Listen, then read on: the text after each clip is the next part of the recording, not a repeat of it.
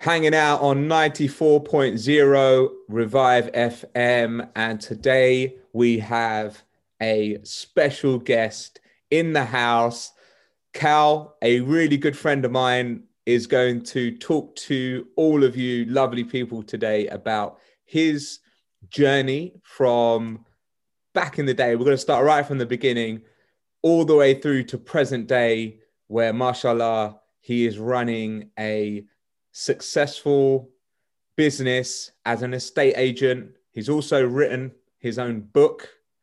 How many people can uh, how, how many people can claim to have written their own book at the uh, the ripe old age of what? Where, where are you now, Kal? In your mid mid thirties? Thirty six. 36 mashallah so so much to talk to you about Kal um so welcome to the show how you doing? how's your uh, how's your week been so far? Because I'm... yeah, well, thank you for having me on. Um, I don't I don't do this very often, so yeah, great, good, good, good to be on. So uh, yeah, week's been good. You know, like we're in a lockdown at the moment, so we're somewhat limited to what we can do.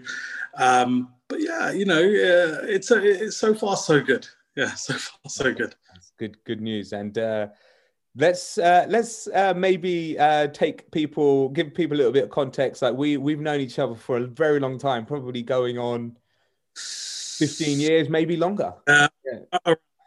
i would say from uh, gosh uh, i would say around 2008 or something onwards isn't probably, it yeah 2000 yeah, yeah, yeah, along those lines. And we probably met out of uni actually, because I met yeah. you through few few uni friends. Yeah, I remember because we've obviously got that that uh, group that we're on, and we were on that group since the BlackBerry days, which was back in 2008, wasn't it? So, yeah, exactly. yeah on the old BlackBerry messengers. Damn, 2008. Time flies, dude. Where has time gone? Seriously, seriously, where's time gone?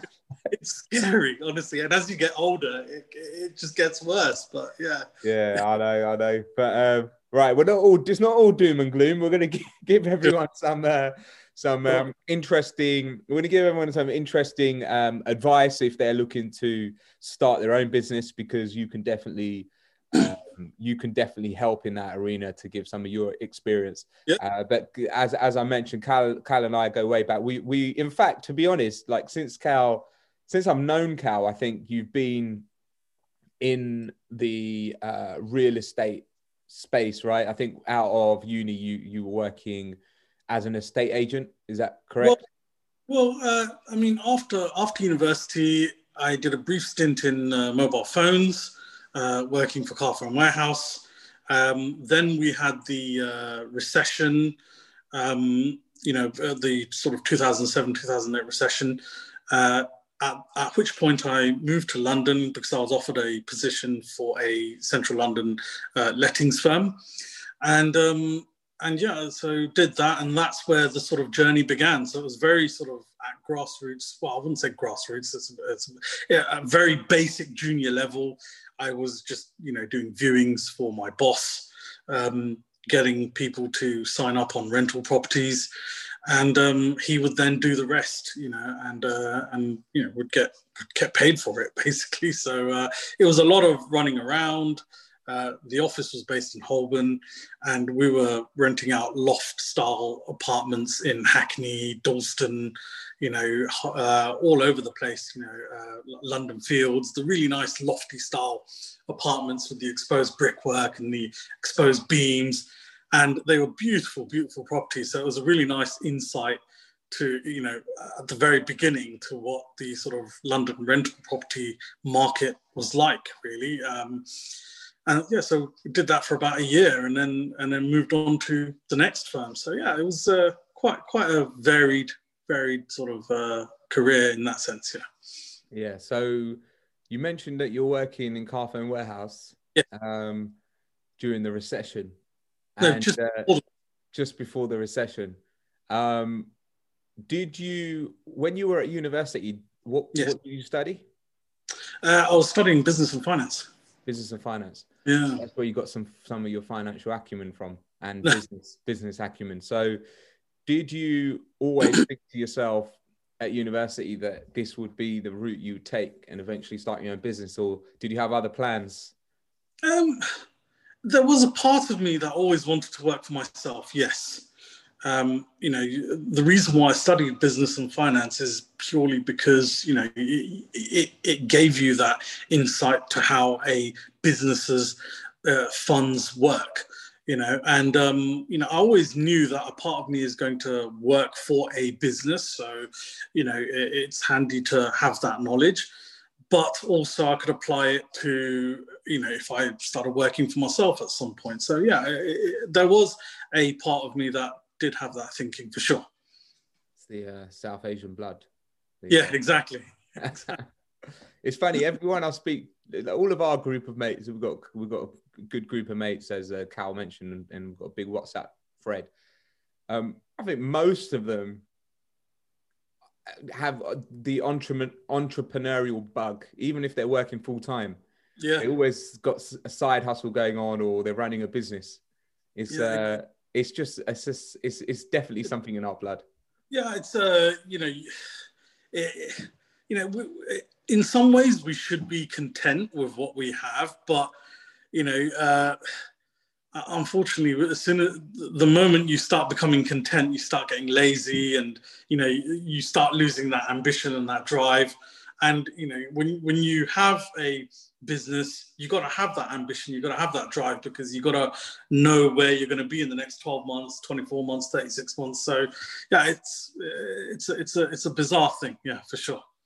Yeah that's so true. And also i think it's interesting that I, I, like the barriers to entry to to start a business have completely reduced. Like obviously when our you know grandparents or uh, parents um, came to the country. I mean, my my mum grew up here, but her um, so my grandma, granddad, they started a business in Leeds uh, because they had no other opportunities given to them. So they what had to be very resourceful and uh, entrepreneurial. So set up their own clothing business, and then because of that, my mum, when she got married, um, uh, my mum and dad decided that maybe um, garment, the garment trade or the rag trade would be the right avenue because of the experience that they'd had.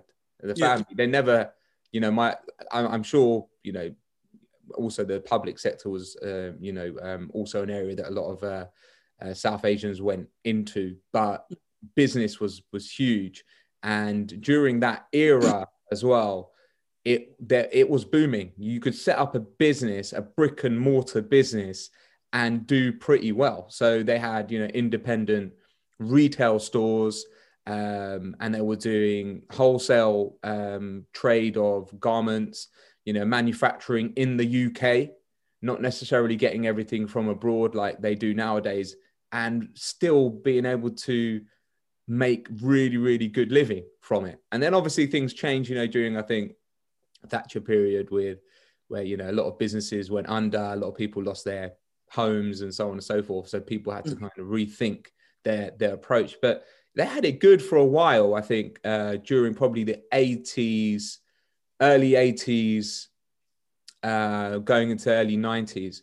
And then it obviously things became a bit more, I think I felt became a bit more difficult. But then the, as a digital age emerged, those barriers to entry have reduced. So our generation who went through university, we went through university at the same time, kind of saw the come up of personal computing, of the uh, internet, um, of digital businesses emerging, and the opportunities were now no longer just brick and mortar businesses. It was, oh, hold on a minute, we can set up a business literally online and small yeah. overheads. We don't need our own offices and and be successful. So it's like where where entrepreneurial uh, we have the entrepreneurial bug, which we've kind of said established like uh, within our community. So, oh, and then you're seeing loads of people now shift to setting up their own on uh, digital businesses. So I think, like you say, like now when you left university um, and you decided to, you know, go into um, the real estate uh, world, did you see? Was that part of your uh, rationale to start your own business was like, oh, the, the barriers to entry are much lower now. Um, what was the rationale for you to kind of start your own? Well, you know, I fell into real estate very much by accident. You know, it was, it, it, I wasn't thinking about it at all. You know, um, you know, it, during during the last recession, it was one of those things where you know a lot of people lost their jobs, especially in finance and stuff like that. And my my real aim was to go into some form of banking, finance, that sort of thing, you know. But then once the once the recession happened, you know, we were seeing on the news that thousands of jobs were lost from the likes of the Lehman's Lehman Brothers and so forth. You know, um, so it, it was just it was just one of those things where okay, well, that avenue is somewhat closed you know, and I've just had an offer from a company that's offering me, you know, a, uh, a, position in in property. So I thought, okay, well, let's let's give that a go. What spurred me on to start my own business was the fact that I was in my uh, I was in my sort of uh, between my mid to late twenties. I worked for a firm in uh, uh in the Canada Water area, and I was there for about six years. Um, and uh, you know, and I I was very fortunate to work with a boss who was very mentoring in the sense that um, you know he showed me all the ropes, he showed me what to do, how to do things, how to conduct yourself. Um, you know, and he, this is a guy that had 20, 20 years of state agency experience under his belt, uh, you know, as a business owner. So I very much learned from what I thought was the best. And um, after doing six years there, I thought to myself, well, okay, um, I was kind of at a crossroads where, okay, I could continue working for this gentleman and eventually he might retire or something and I, you know, and I could maybe take over the firm or something along those lines. Or I could throw myself into the deep end and, you know, try and sort of challenge myself and try and make something out of my, my own graft and hard work. And um, the, the, the, so obviously in the area that we work here, I was working, there's a couple of other firms as well. And um, I was sort of talking to another gentleman from another uh, another estate agent, and um, we kind of just like knocked our heads together and thought, okay, let's just try and put our experiences together and start something of our own, and and, and that's what we did. So we started our uh, our original estate agency business called Hannon Homes, in um, in uh, 2015, and um, yeah, it was uh, it was a sort of small independent estate agency where we did rentals, sales. Uh, we dabbled in the sort of land uh, side of things as well, where you know we would appraise land, and uh, you know if a seller wants to sell his plot of land, we'd put it together with a developer or you know a land buyer or something along those lines. So we did that, and um, it was it, it, it, was going okay, you know, and um, but our main sort of, you know, we started. Uh, it, it was it was all going well, but then our sort of we started getting away from the whole original ethos that we had, where we wanted to build an estate agency, and that's where the UMove brand came into um, into uh, into our foresight. We you know we sort of teamed up with the UMove network um, because they've got they've got a very good reputation. They checked us out as well to see what we're about, and we sort of you know teamed up. And um, since we've been UMove, you know things are great. You know we've got great sales prowess. So uh, any any of our you know any property sellers that want to use us to uh, market their property, you know we can really put their property on the forefront uh, you know, we use so many different types of advertising, so it's uh, it's good in that sense. You know, it's uh, it really puts us back into the estate agency basics, which is what we wanted to do, which is what our where our passions lie, really. So that's really interesting because you said um, you re you you basically be, partnered with UMove. So it, so UMove is um, uh, is is a bigger organization that you yeah. you've become a part of. So can you tell me a bit about UMove? Like how, who are they and so, so Move, um, they're they're a company. Uh, the, the, head office is based in Leeds. Um, we're, we're, a network of around 130 uh, offices all over the UK. Um, in London, you know, we have uh, got an office in, uh, obviously, we're based in Southwark and New Cross. This is our office. Um, we've got an office in Herne Hill and Brixton. Uh, we've got one in Wimbledon. Uh, we've got one in Lewisham. That's our South London network. Uh, we've got an office in Stratford. Uh, we've got an office in Docklands.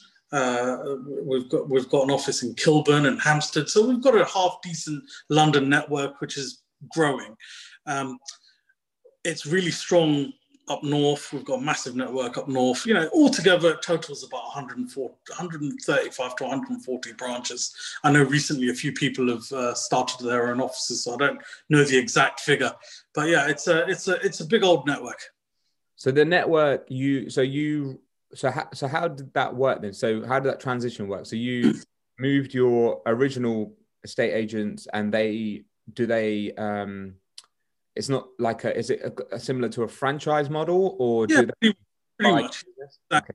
exactly so um so we just we just basically changed our name from Hannon Homes to UMove and we you know we un- go through some of the UMove processes um, and you know uh, we now have a really really amazing marketing team you know we've got an amazing sort of uh, uh, you know uh, property management team as well. So it's it's it's just a, it's a it's a support network that's behind us. That's uh, that that's really really uh, good to have. You know, it's a uh, and um, the UMove ethos. You know, it's it's an ethos that we have to sort of follow, where we offer sort of certain, you know, like a happy, what's called a happy sale guarantee, where if a vendor, sorry, if if if if, if, if let's say Shaz, you buy a property through me, um, and uh, you know you're you're living there and you decide you know what Kal I'm not really happy here you know and you, if you decide to resell your property through me within a year then I sell it for you free of charge that's our happy sell guarantee um, if you Shaz Mr Landlord are you know you, have got you've basically um, rented a property out through me um, and uh, I've rented it to a tenant and then you decide, you know what, I'm not happy. I, I want to. I want to rent to somebody else. I want to uh, get rid of this tenant and rent some rent to somebody else. Then I do it. I redo it for free, free of charge. It's a happy landlord guarantee. So it's you know the, these are certain ethoses that UMove have that other agents don't have, uh, which is something that we you know like to. It's, it's a very service based uh, business, you know, uh, a bespoke service, which which is something that I, I quite like to do. Amazing, yeah. No, you, you know, you're right. Definitely. I, uh, one thing I mentioned to you just before we started is the mm. of the way that you, uh, you, uh, you, you in your speech, your, your, eloquence in your communication skills. Obviously, to be an estate agent, you need to be able to, uh, you need to be able to blag it a little bit, right? Comes with the territory. something along those lines. Yeah. Along those lines. But we we so we've got a minute and a half in this segment. Um, if um, in the next segment I want to talk to you more about the journey and how you managed to to, to set up the business and, and the mm. challenges and give people advice on that. Um, maybe for now we can just continue on UMove as a business. How did that happen? So you mentioned that you wanted to look at um, a different ethos or philosophy for, for mm. what you're doing. So, how did that connection get made? Um, well, it's it's really a case of you know um, with our previous business, it came to a point where there are a lot of uh, regula- regulatory changes within the property industry itself. Um, so for my colleague and I, it was it was a heck of a task staying on top of that as well as trying to write on new business. You know, half the time you're spending trying to keep up with regulations, trying to think of new marketing ideas, trying to think of literature that you're going to put on your revised website, uh, thinking of uh, what you're going to put on your next leaflet distribution, you know, how you, marketing strategies, etc., etc. And then on top of that, you've got to think about, you know, doing new business and so forth. Um, we then obviously we heard of UMove through a uh, another connection that we have, um, we inquired about we inquired about them, and obviously, you know, we we then ascertained the fact that you know they have an entire marketing department that will take care of all of that for us. Um, so we just thought, oh my god, you know, you can't. It's it's it's it's hard to lose, really. So, you know, we had numerous meetings with them with, the UMove Health. Materialize from that. Uh, sorry to butt in. So we finished uh, this segment, hmm. and uh, the next segment we'll be talking to Kal Moore about his uh, journey to UMove. We'll be back after this break. We are hanging out on 94.0 FM. We have Kal with us today, our special guest, who is a, let's say, a serial entrepreneur. He has a business called UMove. Um, and I want to talk to him today about how he went from working at Carphone Warehouse to becoming part of an award winning estate agent network. And let's begin at Carphone Warehouse. So you which which area did you work in? Because when I was at uni, I used to work at Phones for You, and there was a Carphone Warehouse opposite. Yeah, I was in uh, I was in Exeter. Exeter, cool, cool, cool. That's where you grew up, right? You you grew up in, in Exeter, and then you yeah. moved to London um, after after uh, you finished with with, with the phone. So, phone. so during the recession, basically, yeah. uh, it prompted me to, you know, I, I got the job offer from uh, from the firm in London, uh, and and that's what prompted me to move, basically. Yeah. Cool. And. You, when you were working at, over at Carphone Warehouse, do I mean I remember my time at Phones for You, like it was very scripted. Like I think uh, you know we had to go through a really rigorous like training session. I think that was one of the the reasons Phones for You had their success at the beginning because they were very hard sales and yeah. they're very scripted, and you were not allowed. You literally follow the script with a customer. You couldn't move out the script, otherwise your manager would give you the evil eye and you'd get disciplinaries.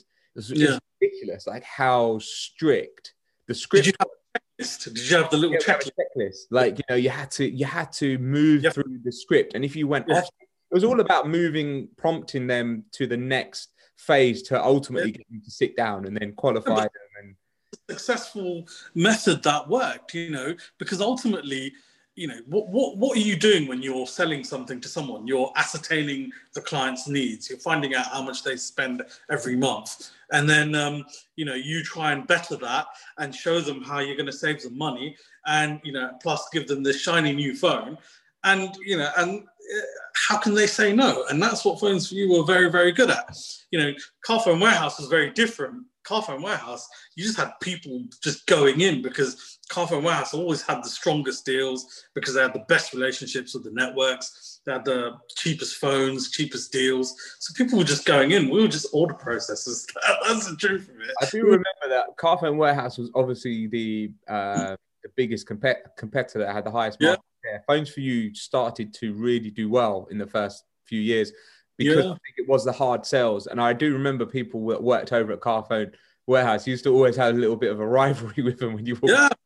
And sure. you do, I do remember it was much more laid back in Carphone Warehouse because you had the brand, you had the, you mm. had the links, whereas Phones for You was trying to grab market share.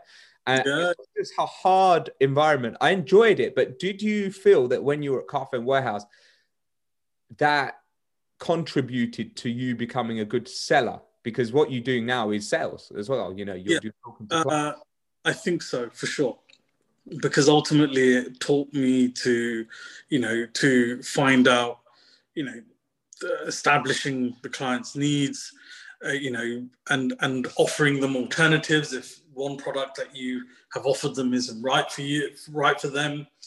And yes, things like you know, uh, one one ethos that Carphone Warehouse had was always under promise and over deliver.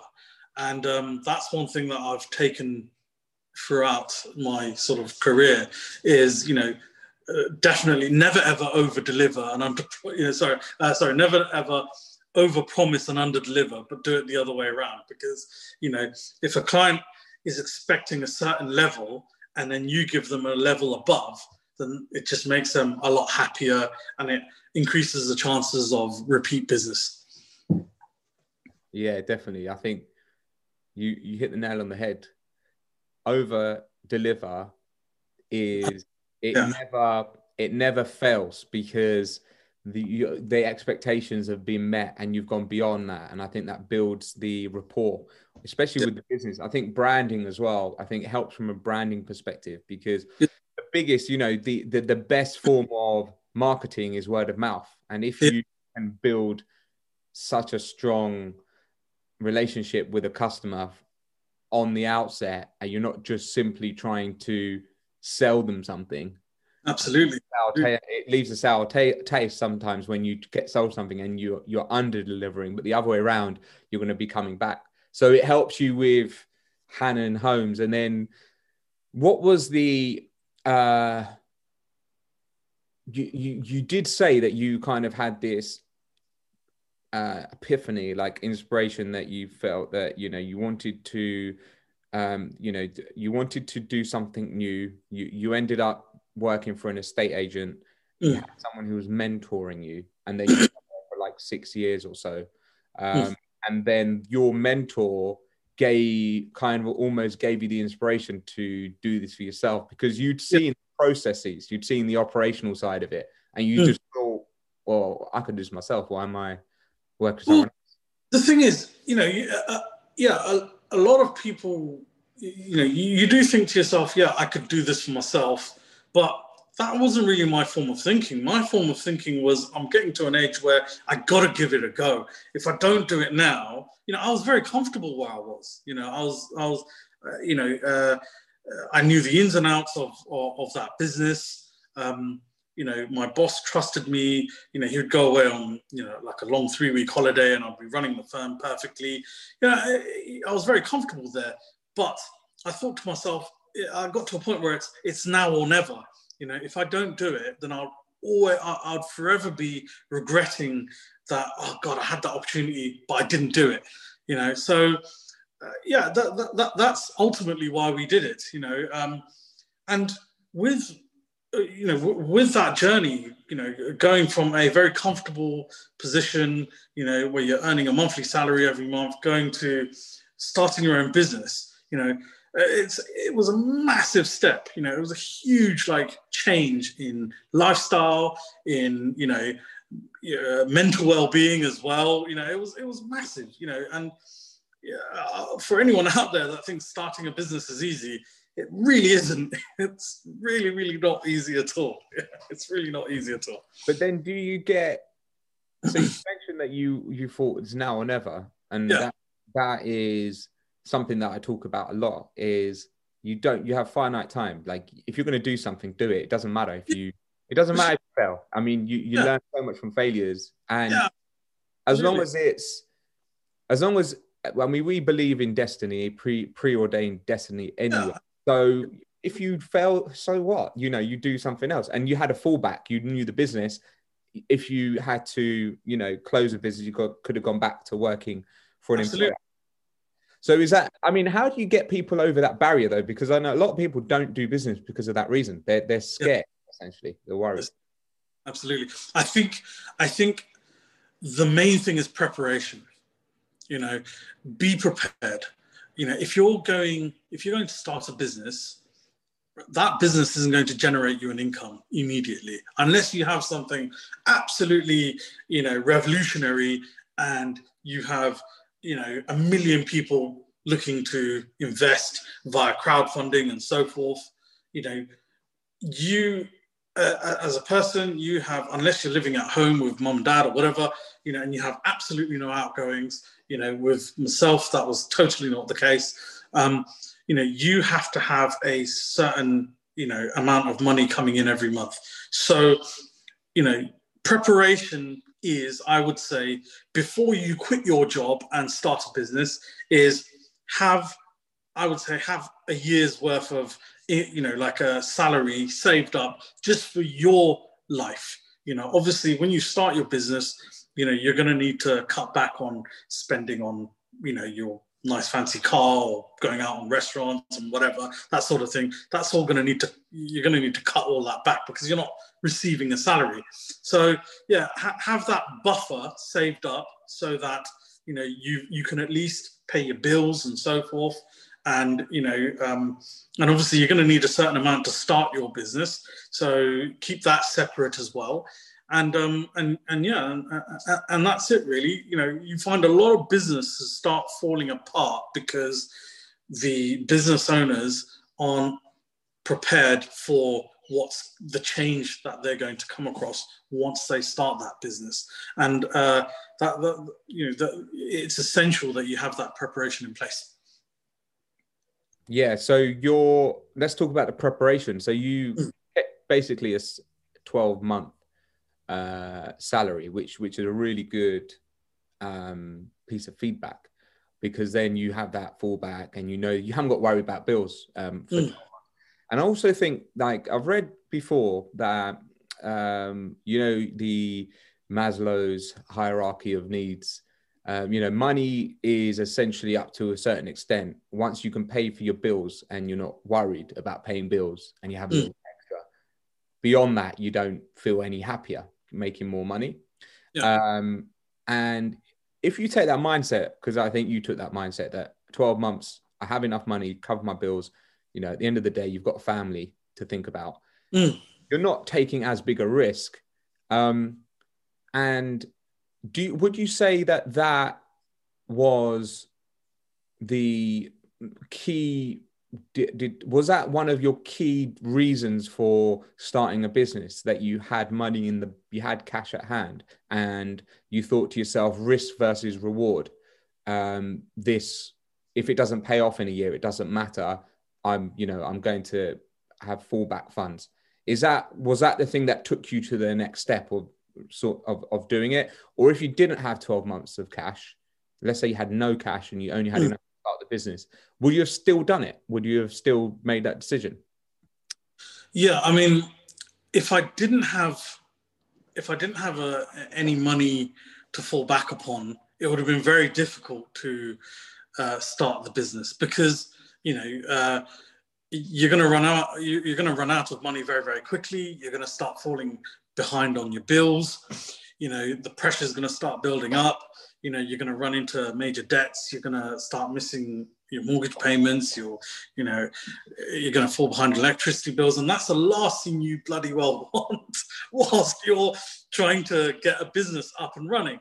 You know, so yeah, I mean, you know, look, uh, we we started my colleague and I we started this business with very little money. We did we we probably put in about five thousand pounds each. You know that that's starting our company. We were on a very strict budget where you know we had to try and find uh, get a website done as reasonably uh, uh, with as reasonable price as possible. You know, find a cheap office space. You know, desks, computers, so forth.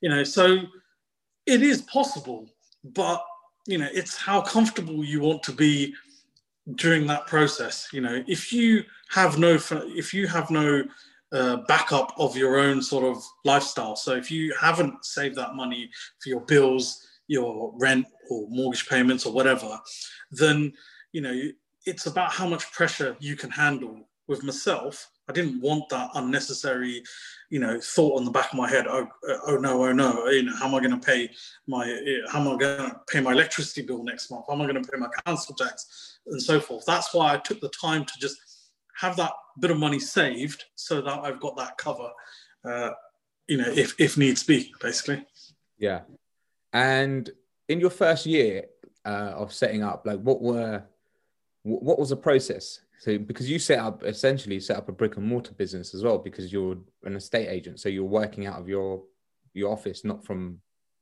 not digitally, right? You, yes, you had an online website, but you but everything was mainly done face to face. Yeah, right? Yeah. How did, that, how did, that, go? So how was your first year, and what were kind of the challenges um, that you had? Well, the the first year, the first year was, um, you know, you make no money in the first year because, well, the first year, the business, you know, it, it registers a loss. You know, it's as simple as that because the first year is when the business has the most expenditure. Okay, you've had to spend a ton of money on getting started.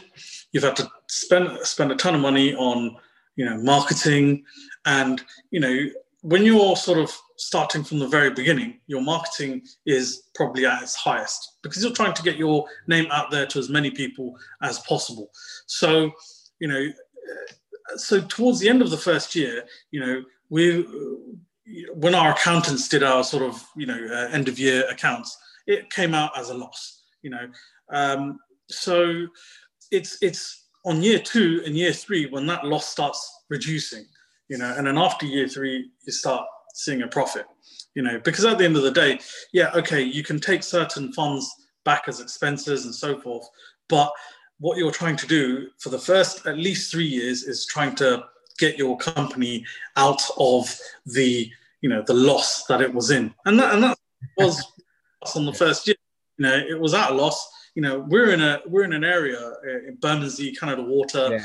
you know there are some big corporate agents so it's not easy getting business you know um, uh, especially when you've got these big corporates that are operating. So we had to really we had to really graft. You know, we had to you know at some points I was meeting clients. You know, i.e., portfolio landlords at ten o'clock at night. You know, wow. because so Kal, I'm going to stop you there. We're going to because we've got so much yeah. to talk about. We're going to talk about this in the third segment. Uh, yeah. We will be back after this short break.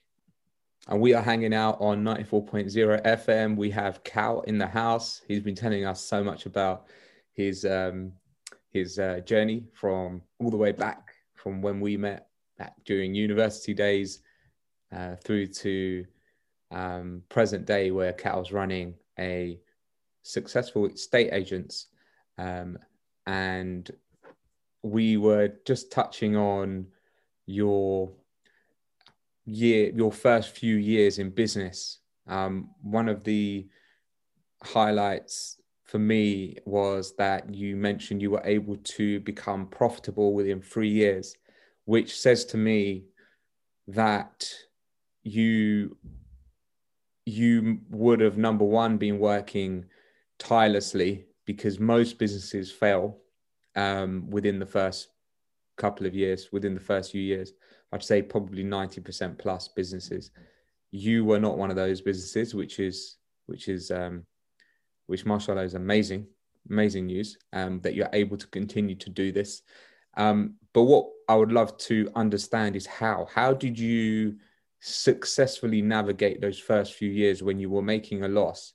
And you mentioned as well that um, you were making a loss and you weren't pay you were paying you were or were not paying expenses i can't remember but did you pay yourself during that first few years if not, how are you kind of surviving? Because obviously you're not making a profit. Yeah. Um, well, obviously, you know, referring back to the, you know, the the amount that you know you kind of that buffer that you had saved before you started the business in order to maintain yourself. So obviously there was use of that, cutting back on lifestyle, um, and obviously as the business was going on, you know there were there were points where you could repay yourself some expenses here and there you know um, so we were able to do you know as, we were able to sort of repay ourselves at some points you know some of the expenses that we had incurred during the setup of the business. So that made life a little bit easier. Um, but yeah it's it's just it's just through sort of hard work you know it's it's a uh, you got to work your butt off. You got to cut back on the luxuries that life has to offer you know and um, yeah you just got to be got to be prepared to put the put the hours in put the work in. You got to be prepared for disappointments you know for highs for lows yeah absolutely everything do you pay yeah. yourself a salary now or do you still just put everything back into the business yeah, yeah. and do you obviously as a director of the business you'd be a director do you also how how does it work from from like a um, do you, do you also pay yourself out through dividends? Um, yeah. So, so, so, as a as a director, you take a standard director's wage, okay, um, and then on top of that, if you if you take any more than the standard director's wage, then you get taxed um, on that, and you've got to pay national insurance on that as well. Um, we we take uh, you know we take dividends uh, you know, we can either take it every quarterly or every month. It's totally up to us. Um, and uh, you know, obviously, because we are driving around a lot, because we're estate agents, um, we also get a mileage allowance as well, which is about 40, 45p per mile, uh, which over the course of the month does add up to uh, a bit. So, you know, we we get that as well, which helps out on, you know, if we have a car or something like that, just helps out on, you know, that base. So, you know, your business how does it work? Like how, how do you actually generate money from, from your business? Um well, it's it's really uh, a case of so you know we're we, we do sales we do rentals and we do property management. So we basically have a portfolio of clients who have you know properties who own properties and um, so that's so i'll start off with the management side first. So we have a, we have uh, a bunch of clients who own properties. Um, you know, and what we do is we look after those properties for them because they're busy, they've got their own lives, or they live overseas. It's very difficult and impractical for them to look after it themselves. So they say to us, Kal, rent out my property for me. Look, you know, look after the day to day. You know, collect my rent. Pay. You know, we we collect a fee and then we pay them the rest. So you know, we have a, you know, a quite a few properties that we do that where, you know, we look after the day to day, we manage the tenants, sort out any repairs that need doing, and we collect a fee for that. So that for us is our, that pays us like a monthly income every month, which is almost contracted and guaranteed because we have these properties on tenancy agreements between 12 and 24 months. So that pays us a monthly uh, uh, income, which pretty much covers our bills and so forth. Um, we then have the sales department, where uh, which my colleague pretty much runs. He uh, takes on properties uh, where clients are looking to sell their property, we'll market it, find a buyer, sell the property, and we get a fee for that. Um, and then we've got the rental side, which I do uh, majority of. Again, we'll have a landlord that will approach us or, you know, uh, that, yeah, they'll say to us, right, got this property to rent. Can you find me a tenant? We'll find a tenant, you know, we'll market it, find a tenant, move them in, and we'll collect a fee. So those are the three main avenues of how we uh, generate our income, our revenue. Kind of have multiple streams of, of income within the estate agent. So it's not just selling houses; it's actually the letting side as well. It seems like quite lucrative because that's like more of a uh, retainer that you a monthly retainer that you have with yeah exactly yeah. well with the management side yes for sure yeah, sure yeah. So, the management side is really interesting because not i guess i mean it's not something that everyone would necessarily think about within a state agent is mm. you can also have these agreements in place with with um with clients you know like to manage properties to you know and, and that would include like collecting i guess collecting rent and making sure that the, the premises and stuff is looking looking right and dealing with with with uh, tenant issues and that kind of stuff right? Absolutely. Yeah yeah. That's that's the sort of you know that is what keeps most estate agencies afloat is by having that management portfolio where you know uh, the income generated from that management portfolio is paying for the rent, paying for the bills, paying for all the membership costs. Because with an estate agency, there are so many membership costs that you've got to pay. So, um, you know, because it's quite a heavily regulated industry, you know, um, so you know there are there are government bodies like the Property Redress redress scheme and uh, anti-money laundering uh, authority and so forth. So we've got to pay memberships to those bodies, so, and they can equate to quite a bit. So it just you know keeps all of those paid basically. Yeah. Selling of the property is that is that the more lucrative side? Is that where you make most your? Yeah, really. You know, um, when you sell a property, it's uh, yeah, it definitely generates a lot more than let's say a rental um, uh, you know, property does, but it takes a lot longer for that process to go through. So when you're selling an apartment, you know, it can take three, four, five months for that transaction to finish. You know, um, when you're selling a house, it can take up to two to three months for that transaction to finish. So yes, it does create more revenue, but the process is a lot more, you know, it's a lot more involving and there's a lot more work involved, and there's a lot of um, yeah, it takes a lot longer. Nice. And you obviously during this time, you know, last since March. Yes. Your business been because lots of businesses have closed. How's the housing market? Um, it's a bit of a funny one. You know, during lockdown, rentals went very, very quiet because no one wants to come out to view properties and so forth. Uh, all the property transactions came to a freeze in March. And then eventually it was the CEO of Zoopla who told, advised the government, look, you know, you've got billions of pounds worth of transactions locked up here.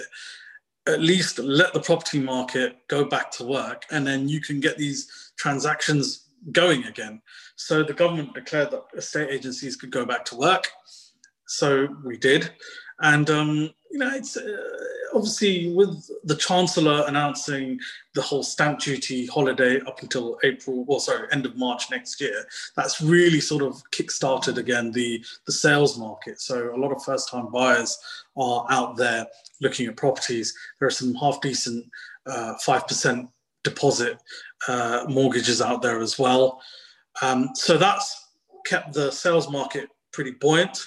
Um, obviously, we're in a lockdown at the moment, so the rental market, and obviously on the run up to Christmas and so forth, it, it does get quiet. It's noticeably a lot quieter than normal. Uh, I mean, I've been doing this uh, for the last 10 years, and this is for rentals, this is the quietest I've ever experienced it.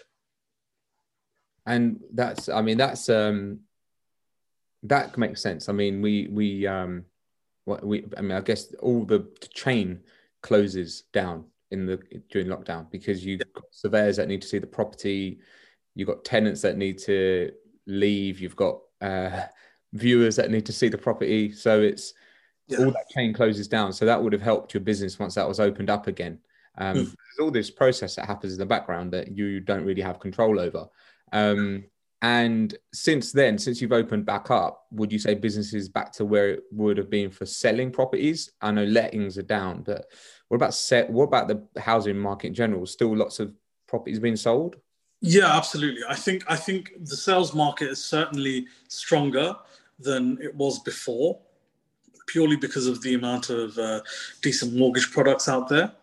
Because um, when it comes to the sales market, there are so many prevailing factors you know how the the level of decent mortgage products out there. Um, if there's a stamp duty holiday or something like that and at the moment we've got decent mortgage products out there on the high street or bespoke lenders and also you've got a stamp duty holiday so anything up to half a million quid you're not paying any stamp duty upon, on especially as first time buyers. So that's really going to motivate first time buyers buyers that are using the bank of mom and dad because that's a massive sort of sector um, so yeah, the, the the the the sales market certainly is it's uh, busier than usual.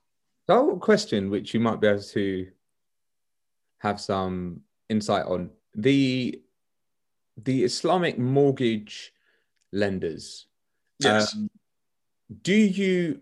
What's your opinion on that side of the um, market, and and do you get many buyers that want those products that use those products because I know that there's a there's a market for it. There's certainly a, a demand for it, but do you, yeah. do you, what do you feel about those products?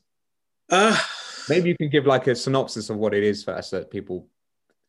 Uh, to, be, to be honest, uh, you know, it's one of those things where uh, you know, in in the ten years that I've been uh, I've been doing this, I've never sold a property to someone purchasing using an Islamic mortgage, you know, and uh, uh, and that kind of, in my opinion, and this isn't the opinion of anybody else but my own, that kind of sums it up, really. You know, that's the way I see it. You know, I don't want to be negative. It's basically the Islamic mortgage is uh, the, the, my perspective on it, and please, anyone who's going to correct me on this, please go ahead because I'm, I'm not too clued up on it. But my perspective is is that the bank obviously purchases the property, for, you know, in on your behalf, and then you're paying the bank, you know, the repayments in what they call rent. Um, that's how I understand it, and um, and yeah, you know, and look, you know, at the end of the day, when you're taking out a mortgage, you know, you, yeah, the bank technically owns the property until you've repaid that mortgage. And where the haram aspect of it is, or the, you know, uh, the questionable aspect of it is where is the fact that they're charging you, they're charging you interest on that, whereas an Islamic mortgage doesn't. Um, I, me personally, again, I'll stress this: I haven't looked so much into it, but if it was if it was a good thing, there would be a lot of people using it.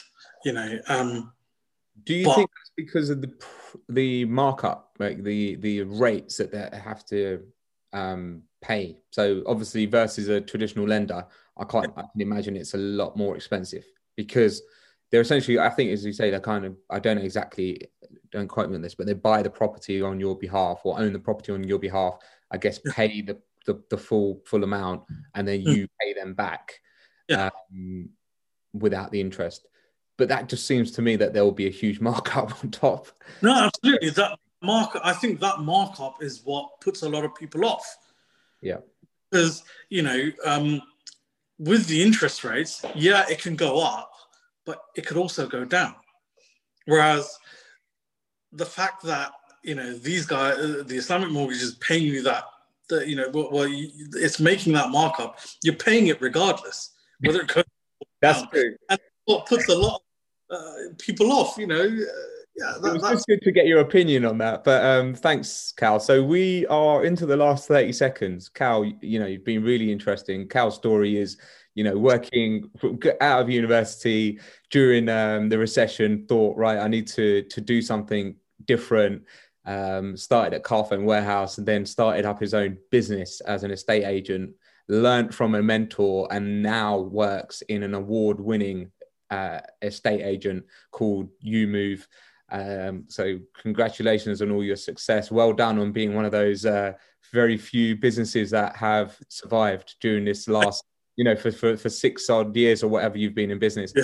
Um, we can find you guys how? I think, uh, would it be best to go through umove.com? Yeah, just go to www.umove.com.